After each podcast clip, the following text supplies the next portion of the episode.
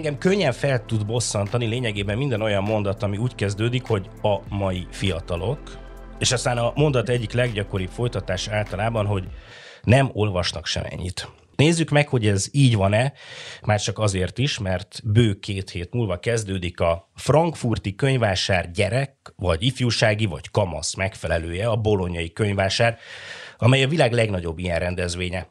Én Fóris Mátyás vagyok, ez a 444. oldal, és itt van Kovács Eszter, a Pagony kiadó főszerkesztője. Szia! Szia! Illetve a telefonban Moldova Júlia, irodalmi ügynök, amire majd mindjárt kitérünk, hogy az micsoda, akinek szintén, ha jól tudom, a gyerekkönyvek a fő területe, szervusz. Igen. Kezdjük azzal, segítsetek ezt a legelején szétszálazni, hogy bár éles vonalat gondolom, hogy nehéz húzni az egyes korosztályok között, de nagyjából hol van a váltás a gyerek, a kamasz és az ifjúságirodalom között, illetve milyen egyéb kategóriák vannak még. És akkor kezdjük ezt erre ez tényleg a legfontosabb szempont a gyerekirodalomban, ami a felnőttnél ugye nem szoktuk azt mondani, hogy ez 30-tól 50 éveseknek való, ez meg 60 pluszos.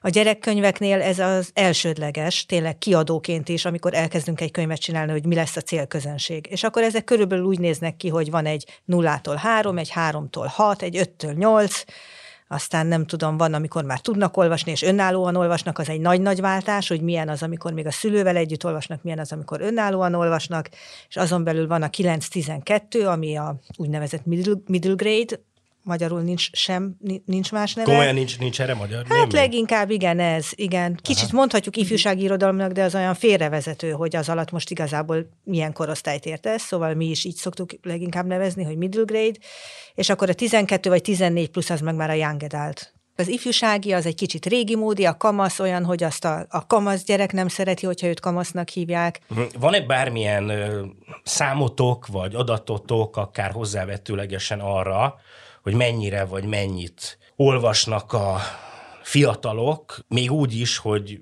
nyilván ilyen átfogó kategória, hogy a fiatalok nem feltétlenül létezik, és akkor Júli, most téged kérdeznélek. Szerintem a, a mai fiatalok azért a betű vonzásában élnek. Rengeteget olvasnak, inkább a mennyit olvasnak könyvet. Olyan gyereket szerintem nem látsz, aki nem boldog, amikor először elolvassa a metró megálló nevét ezt a sikert és büszkeséget ezt sikerül-e fenntartani benne, inkább az a kérdés, hogy igen, nagyon-nagyon-nagyon sok olvasó elvész, sokkal több fiú, mint lány, és igen, megeszi őket a digitális világ annyira, hogy a, hogy a könyvektől eltávolodnak. El, el, eltávolodnak az olvasáshoz, visszajönnek, tényleg azon múlik, hogy mi kerül a kezükbe, mit adnak a kezükbe. És sokat tud ártani, amit muszáj olvasni, sokat tud ártani minden tévedés. Szerintem is magától egy gyereket érdekli. Minden gyerek szeret mesét hallgatni, minden gyerek kiskorában szeret könyvet nézegetni. Az önálló olvasás az már nyilván egy, egy más tészta, tehát hogy azt külön kell vizsgálnunk, és abban igaza van a Julinak, hogy itt a, a fiú olvasók egy idő után elvésznek. Tehát tényleg a lányok többen, többet olvasnak, de a nők is sokkal többet olvasnak mikor, Mikor vesznek, el, mikor vesznek el kb. Szerintem ez a 10 plusz körülbelül, akkor valahogy már inkább csak a lányok maradnak. Hogyha megnézed, hogy mit csinál a 12 éves srác, akkor nagyon nehéz, tehát tényleg sokkal nehezebb könyvet képzelni a kezébe, mint egy lánynak. Egyébként, ahogy itt beszélgetünk a műsor előtt, Eszter, te említettél valami számot azért. Igen, tehát olyan számokat tudunk mondani, amik nem rossz számok szerintem, tehát hogy egyfelől kevesebb az olvasó ember összességében, mint mondjuk 30 éve. Én olyan számot tudok, hogy Magyarországon körülbelül 800 ezer ember az, aki aki olvas, és hogy ez most felnőtt gyerek együttvéve, ismeretterjesztő mindenféle könyvek 800 ezer embernek készülnek körülbelül, viszont azt is tudjuk, hogy ennek a elég nagy százaléka a gyerekirodalom, gyakorlatilag majdnem 30 százaléka, ha jól tudom. Ami egészen elképesztő, annál inkább, hogy ez 20 évvel ezelőtt, ez 2 százalék volt. Tehát, hogy a gyerekirodalom az egy hatalmasat növekedett az elmúlt évtizedekben. Hát az egésznek 2%-a volt 20 éve? Igen, és igen. most 30? Igen. Tehát, De bocsánat, hogy... hogy ebben benne van az, amikor a kicsiknek, tehát a maguk Persze, vagy maguknak, nullától 18-ig, igen, igen, igen. És az, dob, az dobja meg nagyon Hát nem, ez eleinte a Harry Potter, tehát ez példányszámra van valahogy nézve, uh-huh. nem csak címszámra, de szerintem címszámra is nézve van, meg példányszámra is nézve van. Tehát de a Harry Potter mindig nagyon megdobta ezt, én úgy tudom, de Hát meg sok minden visszaesett, tehát az ismeretterjesztő könyvek, vagy szótárak, szakkönyvek, ugye ezek nagyon vissza, átalakultak ezek az irányok, de az biztos, hogy manapság a gyerekirodalom az egy sokkal nagyobb szelete az egész irodalomnak és az egész könyvkiadásnak, mint, mint 20-30 éve volt. Akkor menjünk sorba, hogy nagyjából ezekre a korosztályokra vagy kategóriákra lebontva, melyek a legnépszerűbb témájú vagy tematikájú könyvek? Hát a, kezdjük a nagyon kicsikkel, amikben nincs is szöveg, ahol tényleg a lényeg az, hogy a gyerekkel együtt nézegetjük a könyvet. Ebben a kínálatban szerintem őrületes változatosság van, hát pláne, hogyha az ember kinéz a nemzetközi piacra, az elképesztő. És aztán innen indulunk a kis történetekig, a mondókáig, de szerintem ezt az Eszti jobban fogja tudni. Jó, én azt látom egyébként, hogy a gyerekkönyvekben is nyilván ugyanúgy vannak trendek, mint a felnőtt irodalomban, és ez eléggé párhuzamosan megy. Tehát ahogy a felnőtt irodalomban az utóbbi években vagy évtizedben nagyon ö, hát menő az ilyen pszichológizáló ö, könyvek, meg segítőkönyvek, úgy a gyerekirodalomban is nagyon-nagyon, ö, tehát mesén belül, vagy gyerekeknek szóló ismeretterjesztésen belül is tulajdonképpen tényleg virágkorukat élik azok, hogy ö, hogy ismerjük fel az érzelmeinket, hogy tudatosítsuk, hogy viselkedjünk, hogy bánjunk velük, hogy uralkodjunk magunkon. Ezek, ezek egyszerre szólnak a szülőnek meg a gyereknek. Nagyon sok ilyen van.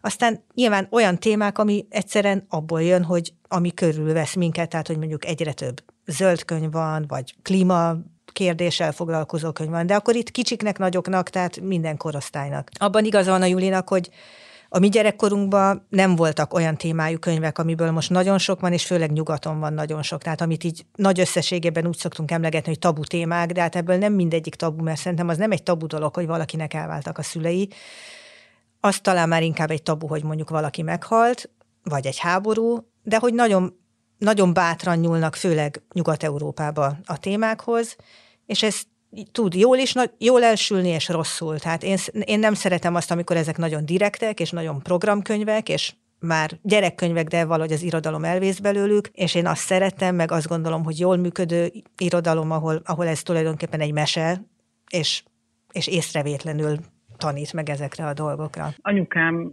dolgozott 40 évig a Móra kiadónál, ebben nőttem fel, hogy gyerekkönyvstószokkal támasztották ki a patekat is, és nekem három éves koromtól szabad bejárásom volt a könyvespolcunkra, és tényleg bármit olvashattam, és a, a mamától mindig kérdezték, hogy na de hát nem túl kicsi hozzá, és ő erre mindig azt válaszolta, hogy jó könyvek és rossz könyvek vannak. És akkor ez igaz is volt, és ez szerintem nagyon megváltozott. Tehát az megváltozott, hogy a mai gyerekirodalom igenis a gyerekeknek tud szólni.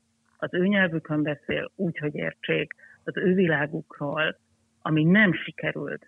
A, amikor mi felnőttünk, nagyon felülről, nagyon felnőttesen próbáltak lemenni gyerekbe, teljesen sikertelenül, és ez most egészen más. Az első ifjúsági könyv, amit fordítottam, az, az, az volt az egyik első könyv az iskolai zaklatásról, és igaz, hónapokig gondolkoztam rajta.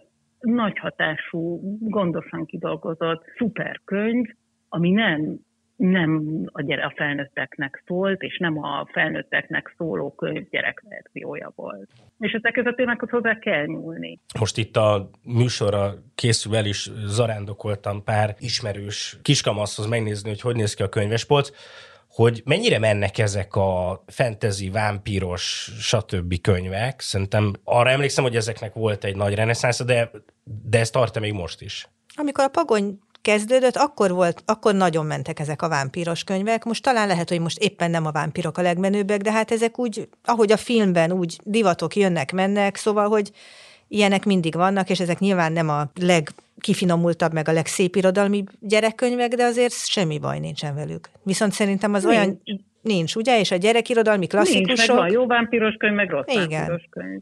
De most, most egy sok ilyen középkoros könyv került a kezembe, de ez valószínűleg inkább életlen. Az biztos, hogy a sorozatok, szerintem a sorozatokat ugyanúgy, ahogy szintén, ahogy a filmekben, a könyvekben is sokkal divatosabb lett sorozatokat gyártani. Nyilván, hogy jobban meg is éri, de hogy, hogy nagyon szeretnek a gyerekek így elmerülni egy ilyen óriási, nem tudom, 7-8 kötetes világban. És hogyha befejezték, akkor nagyon gyakran előről kezdik. Ezt tudom, hogy nagyon Egyébként gyakori. És... szerintem ez, a, ez az ő virtuális valóságban Igen. való benszülöttségük.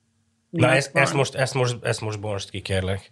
egy, egy mai gyereknek az elképzelt világ az egy otthonos terep. Ő, ő abba bele tud illeszkedni, át tud lépni a következő könyvhöz, a következő fejezethez, a következő szereplőhöz, történethez, és ez neki egy, egyáltalán nem akkora ugrás és akkora lépés, mint nekünk. Tehát ő sokkal közelebb tud jutni. Mert hát virtuális valóság veszi körül amúgy is nagyon sokat. Ezeknek a könyveknek, nem tudom, hogy jó-e a szó, amit mondok, hogy a tempója megváltozott-e vagy gyorsabb-e, mint korábban, mert azt gondolnám, hogy minden más inger, ami éri őket, azt feltételezi, hogy, hogy valahogy a könyvnek vagy a történetnek is pörgősebbnek kell lennie. Azt gondolom, hogy ha, ha olyan gyerek, tehát hogyha a nagyobbaknak szóló könyvekről, könyvekről beszélünk, mert most arról beszélünk tényleg, Igen. akkor ezen a Harry Potter nagyon sokat változtatott. A Harry Potter előtt ilyen tempójú könyvet én nem ismertem, ahol egy oldalon ennyi ötlet, történés, esemény, csoda, akármi mind ott lett volna, és emlékszem, hogy utána a következő könyv, amit szerkesztettem, az mondjuk tizedennyit hozott, és tényleg az volt a feladat, hogy hogyan, hogyan sűrítsük bele, mert hát ez működött, és működik ma is. Igen, és egy-két régi klasszikus tényleg én is most újraolvasva lassúnak éreztem, de örömömet leltem ebben a lassúságban, mondjuk egy tündér lala. Arra kifejezetten emlékszem, hogy azt most olvasva úgy éreztem, hogy egy helyben állunk. De nagyon jó, nagyon jó esett ugyanakkor. És viszont szerintem egy Erich Kessner, aki nálam a number van, én azt gondolom, hogy ő, ő mit sem vesztett a frissességéből, amit nem tudom tényleg, hogy hogy csinál, vagy egy Astrid Lindgren. Tehát azért azok pörgősek, egy Emil és a detektívek, vagy egy két Lotti, és hogy nem, nem, nem érzed rajta, hogy a háború előtti az Emil elképesztő. Szóval, hogy egy jó gyerekirodalom, az tényleg, igen. tényleg, az teljesen kortalan. Meg a humor, ami... Igen, hát a humor, erről én is akartam beszélni. Igen. Tehát, hogy, hogy azért a, a, a május 35-től meg, tehát, hogy az, hogy mennyi esemény, milyen pörgés, mennyire visz előre a kaland, onnantól kezdve, hogy ez vicces, szerintem másodrangú lesz. De fontos lesz, de, de nem elsődleges, mert, mert, mert tényleg azért a bilincsében tart maga, maga azt, hogy, hogy vicces ami nagyon fontos, iszonyú fontos. És akkor ehhez kapcsolódóan hadd kérdezzem meg ezt a, hát nem is tudom, hogy örök klasszikus kérdés, de hogy közben azt gondolom, hogy érdekes, meg mindig érdekesről beszélni, hogy mindezek tükrében hogyan változik a kötelezőkhöz való viszony, Szóval, hogy amiről beszéltünk, hogy Igen. a mai generációknak élvezhetetlenül lassúak -e ezek, illetve mennyire követik a kötelezők a, a, ezeket a trendeket, szóval mennyire mernek újítani. Hát semennyire, ezt hát, tudjuk sajnos, hogy semennyire, tehát a kötelezők nem hogy nekünk, de a mi szüleinknek, tehát a mai gyerekek nagyszüleinek pont ugyanezek voltak a kötelező olvasmányai. Tehát én azt gondolom, hogy már a mikorunkban is 30-40 évvel ezelőtt elég nagy volt a szakadék a, a kötelező olvasmány és a mi saját életünk között, most már azt gondolom, hogy egyszerűen áthidalhatatlan. Tehát, hogy nem, egyszerűen értelmezhetetlen. Nem, nem, nem, nem is tudok tényleg mit mondani erre, de hát ezt mindenki, aki gyakorló tanár, jól tudja, hogy hiába akár mondhatjuk, hogy jó könyvek, mert biztos jó könyvek, nem, honnan értené egy mai gyerek azt a környezetet, a, a, a nyelvét nem érti, a, a referenciális utalásait nem érti, és hosszúak, és nehezek, és, és az ég egy a világon semmi köze nincsen a, az ő saját életükhöz, és főleg kicsiként, amikor még arról kéne tényleg szólni a dolognak, hogy technikailag tanuljanak meg olvasni. És akkor itt jön be a humor, tehát én e, ebbe hoztam volna bele a humort, ami, ami tényleg azt gondolom, hogy plán egy ilyen kisiskolás korosztálynál, hát azzal, az mindent visz, és annyi, annyi jó példa van rá. És a tanárok egyébként, ha tehetik, csak sokszor nem tehetik, ők, ők nagyon hálásak ezért, és nagyon szeretnek kortárs irodalmat használni, csak csak hát nem az van ugye előírva. Úgyhogy ez, ez, ez egy fájó pont szerintem ez a kötelező olvasmány, mert egyre messzebb kerülünk attól, hogy, hogy olvasó gyerekek legyenek. Pedig nem lenne annyira nehéz. Szóval szerencsére most tényleg nagy a, nagy a választék, nagyon sok jó gyerekíró van. Nagyon sok olyan van, aki vicces, aki ismeri a gyerekeket, szóval, hogy akik elmennek az iskolába, akikkel személyesen lehet találkozni. Van egyébként bátorságunk, már hogy elsősorban nektek, ahhoz, hogy konkrétan megnevezzetek egy-két könyvet a kötelezők listájáról, ami, hát most idézőjelben mondom, hogy a leg, legnagyobb bűn a gyerekekkel szemben? Hát mindenki elmondja ilyenkor a jókait. és egyszerűen azért, mert, mert nem érti. Egy mai 15 éves, vagy 16, nem is tudom, hogy melyik évben kötelező.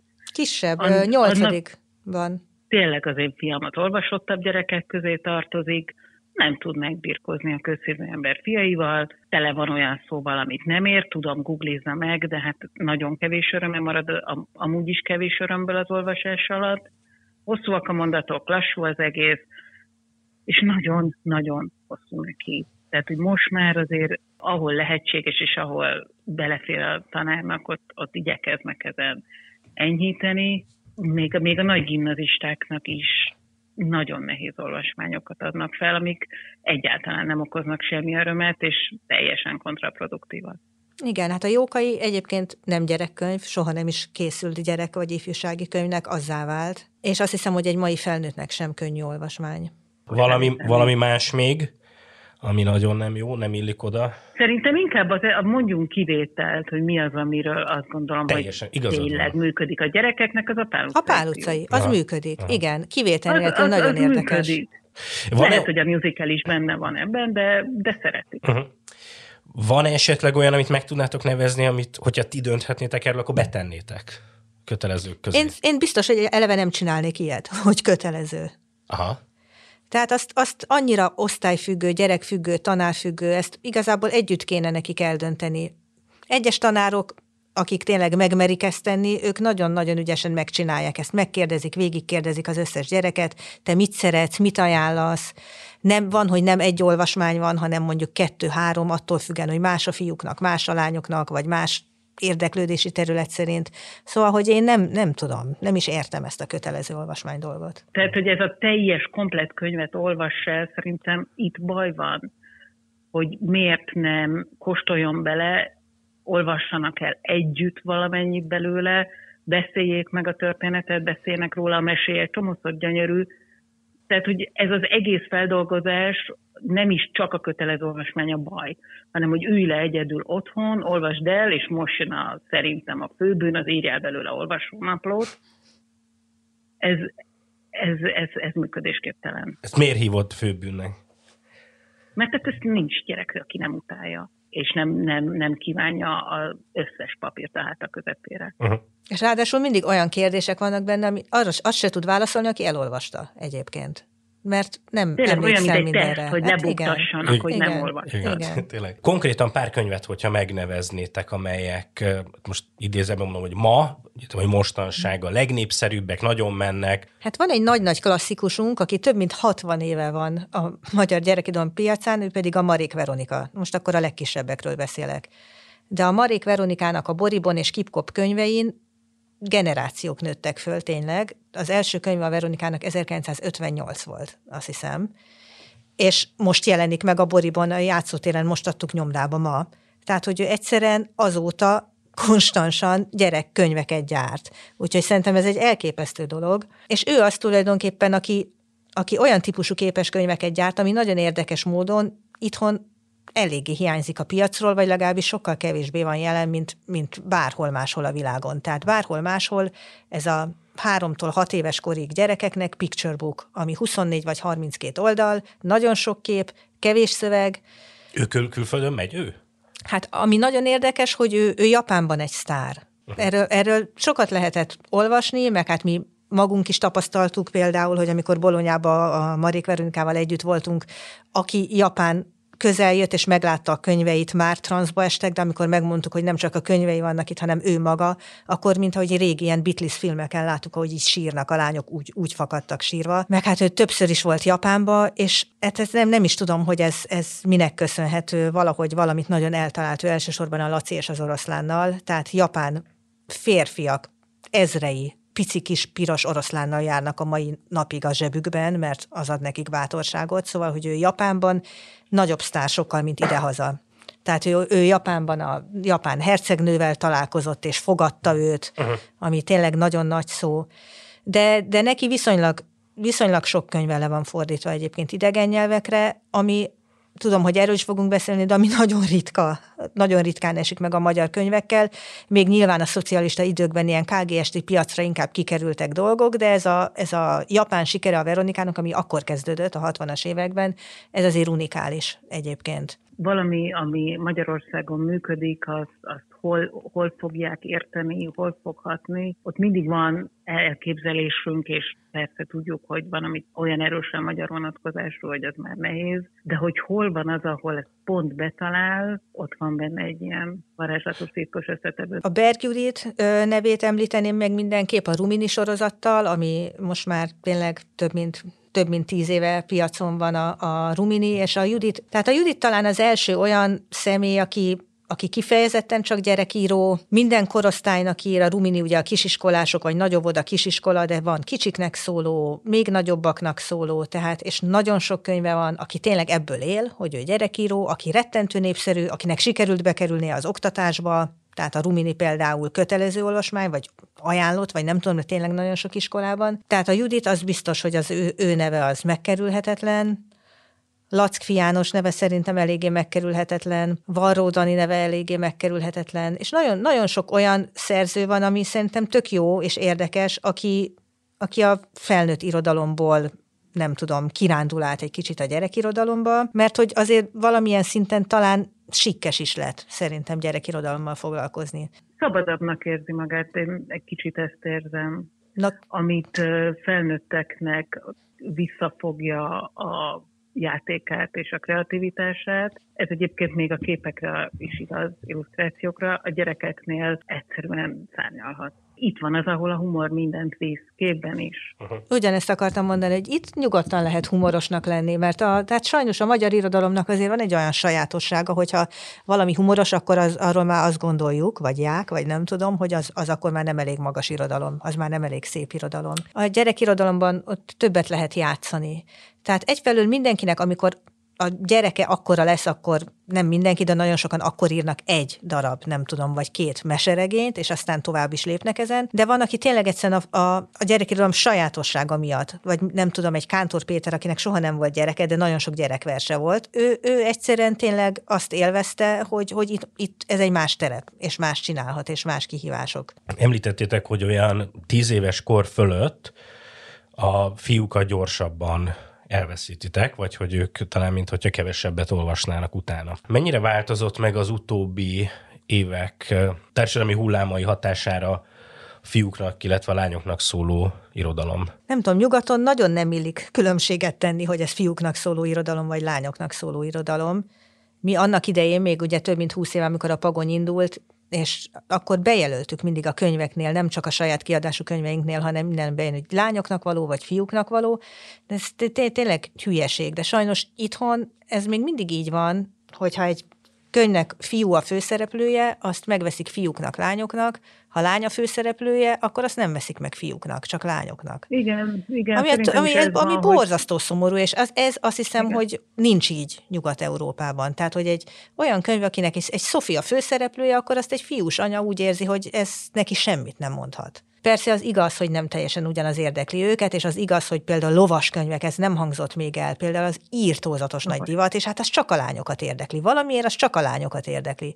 A közlekedési az eszközök, az meg csak a fiúkat. Akkor ezek a young adult könyvek, ez például tényleg csak a lányokat érdekli. Nagyon nehezen tudom elképzelni, hogy a fiúk ilyen lelki szenvedésekről írjanak. Tehát ilyen korba, ha egy fiú olvas, akkor az inkább fantasy lesz, vagy sci-fi. Vagy ez a képregény, comic books felé elmenő, azt sokat látok fiúknál. Júli, hogyha egy kicsit mesélnél arról, hogy pontosan mi az irodalmi ügynöknek a, a munkája, mert ugye ez úgy merült fel bennem, hogy meséltetek a Marék Veronikáról, hogy ő azon kevesek közé tartozik, aki igazán népszerű lett külföldön, és ha jól tudom, akkor neked a munkád valahogy ehhez kapcsolódik. Mesélj hogy, ez, hogy ez hogy, hogy néz ki, és most nem is arra vagyok kíváncsi, hogy te mennyire vagy sikeres a munkádban, bár az is érdekel, de hogy, hogy a, általad, vagy úgy általában a, a magyar írók mennyire lesznek sikeresek külföldön? Hát az irodalmi ügynek a világ teljes piacára igyekszik eladni a esetemben a magyarul megjelent könyvet, nyilván fordításban, tényleg ez így röviden, amit csinálok. Ugye ilyenkor szükségem van valamilyen, valamilyen szövegre, amit el tud olvasni, mintafordításra, megmutogatom a képeket, és hogyha ez egy külföldi kiadónak megtetszik, akkor rajtunk keresztül megállapodik velünk meg a szerzővel, lefordítja és kiadja. Ez elvben így néz ki. Arról nincsenek nagyon jó híreim, hogy a, pláne a magyar gyerekirodalom külföldre mennyire tudott volna kijutni, mert mostanáig ez nem igazán. A, a, a Marék Veronika japán sikere az pont egy ellenpélda, de ez egy kivétel. Sajnos az az általános, és az a szabály, hogy, hogy hát hegyes halomtól Bihar tartunk. És most az Orcsád ügynökség, ahol, amit én, én, is, én csinálok most, talán ezt a falat át tudja törni, amit egyébként a magyar felnőtt irodalomnak sikerült. Nem teljes egészében, és nem hibátlanul, és nem mindenhova, de nincs, már nem mondhatjuk azt szabályként, hogy a magyar irodalom nem fog kijutni külföldre. A gyerekirodalom azért egészen más, mert nem csak mert másik piac, hanem mert képek is vannak benne. Ezt tényleg ne felejtsük, a borzasztó fontos. Olyannyira fontos, és sajnos ezzel nem állunk jól igazából. Szóval, hogy nagyon jó illusztrátoraink vannak, de külföldön azt hiszem, hogy még több és még jobb illusztrátorok vannak, és mondom, hogy a képekhez való hozzáállás és a vizuális kultúra valahogy hát magasabb egyszerűen külföldön, és itthon mindenhol a, a művelt európai ember az szóközpontú és szövegközpontú máshol is, de itthon különösen. Tehát ez nagyon érdekes, és ezt amióta, amióta van pagony, meg amióta először kijutottunk Bolonyába, ezt tapasztaljuk, hogy, hogy nálunk egy kicsit így kilóra mérik a könyvet, hogy ha egy mese van benne rettentő sok képpel, az kevesebbet ér, mint ha sok szöveg van benne kevés képpel. Tehát, hogy egyszerűen az, az szöveg számít, és mintha a kép az, az valami kép-kép, tök mindegy, hogy milyen. És hát ez, ez, ez nagyon nem így van a, a nyugat-európai gyerekkönyvpiacon, mert a kép az legalább annyit számít, mint a szöveg, sőt, hát olyan képes könyvek vannak, amit itthon mi el se tudunk képzelni, tényleg.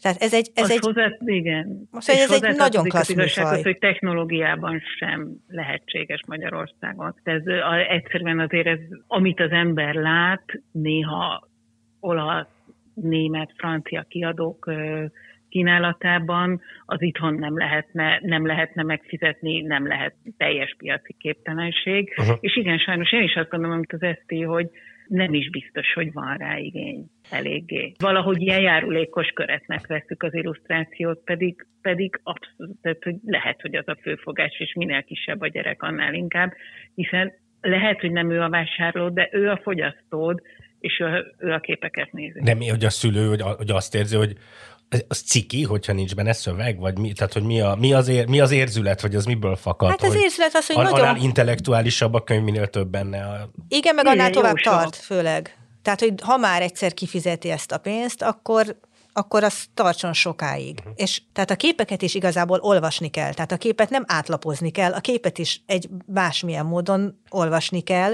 ami nagyon nehéz, és itt mi, de azért mondom, hogy mi, mert mi is így szocializálódtunk, tehát ezt nem tanultuk meg. Tehát amit mi Szerintem az még az irodalomoktatásnál százszor rosszabb a művészettörténet oktatás, ami gyakorlatilag nincs. De hát a magyar festészet történetét nem tanultuk meg, semmi. Nézzük meg azt, hogy ehhez képest, vagy hogyha arról egy kicsit mesélnétek, hogy pontosan ez a, egyfőleg ez a bolonyai könyvvásár, ez hogy néz ki, ott van valami külön magyar stand, vagy nem tudom, milyen szót kell használni, van. és igen, és ott mi, mi történik, Juli? Bolonya irgal, tehát irgalmatlan méreteket képzelj, 22 ezer, vagy nem is tudom mennyi látogató volt, 90 országból, több mint ezer kiállítóval, és ez mind a gyerekirodalomról szól. Bolonya abban különbözik a Monstre nekem, abban különbözik a hatalmas könyvásároktól, hogy ez egy, ez egy mezei látogatónak is élményt nyújt. Kicsit, mint ahogy a felnőtt vagy felnőtt író, amikor gyerekpályára kerül,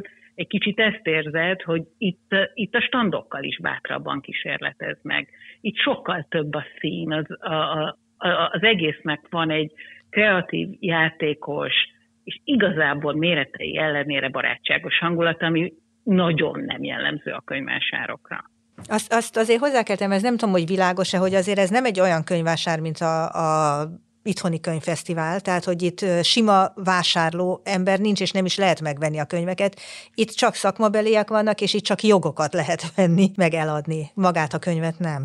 Zárásként nekem egy kérdésem lenne még, hogy szerintetek rá kell-e venni egy gyereket, hogy olvasson, és hogyha igen, akkor ti egyébként mit tanácsolnátok, hogy hogyan, ha pedig nem, akkor miért nem?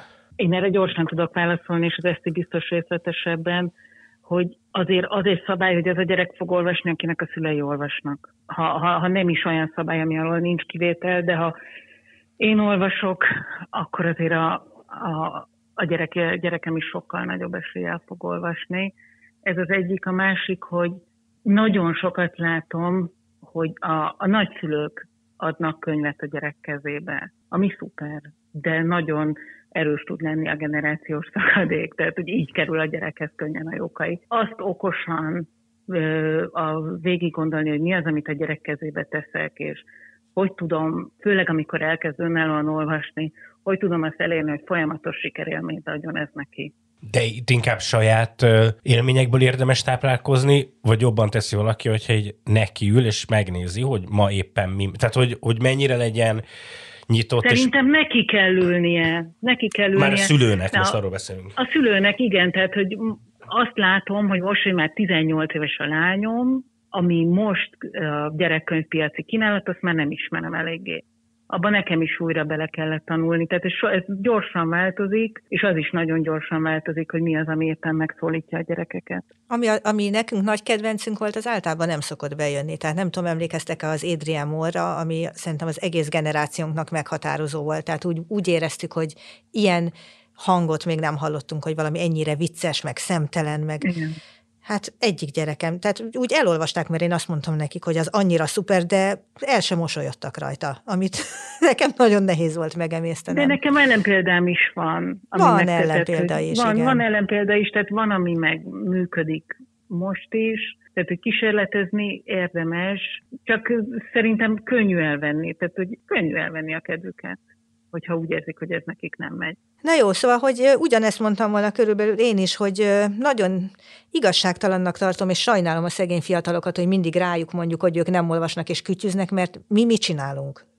Kütyüzünk, és sokkal kevesebbet olvasunk, mint régen. Tehát hát egyszerűen, de hát nekünk is ugyanolyan nehéz letenni a telefont, és amikor az ember este fáradt, és ezer dolga van, tényleg egyszerűbb bekapcsolni egy sorozatot, és elővenni a telefonodat, és Facebookozni egy kicsit, mint, mint belemerülni egy regénybe. Tehát, hogy ez, ez tényleg nagyobb kihívás, és ezt nekünk is ugyanúgy meg kell tanulni, hogy visszataláljunk a betűhöz. A, szerintem a kisgyerekeknél még kisebb a baj, mert hogy ezt valahogy, hála Istennek, nagyon sok szülő fontosnak tartja, hogy, hogy olvasson a gyerekének. Ez az egyedül, egyedüli olvasás, ami, ami tényleg nehéz, és itt pedig nem akarom ismétlen, ismételni magamat, tehát egyszerűen olyan könyveket kell találni, amik vannak, ami, ami neki való, ami vicces, könnyű, sikerélményt ad, és aztán az, ha valaki egyszer megtapasztalta már, hogy milyen így belekerülni egy könyvvilágába, az szerintem, ha nem is azt mondom, hogy állandóan könyvmoly lesz, de, de vissza fog térni a könyvhöz. Kovács Eszter, a Pogony kiadó főszerkesztője és Moldova Júlia irodalmi ügynök. Nagyon szépen köszi, hogy itt voltatok. Köszönjük szépen. Köszönjük. Én Fóris Mátyás vagyok, ez a 444. oldal volt. Két hét múlva újra találkozunk. Sziasztok!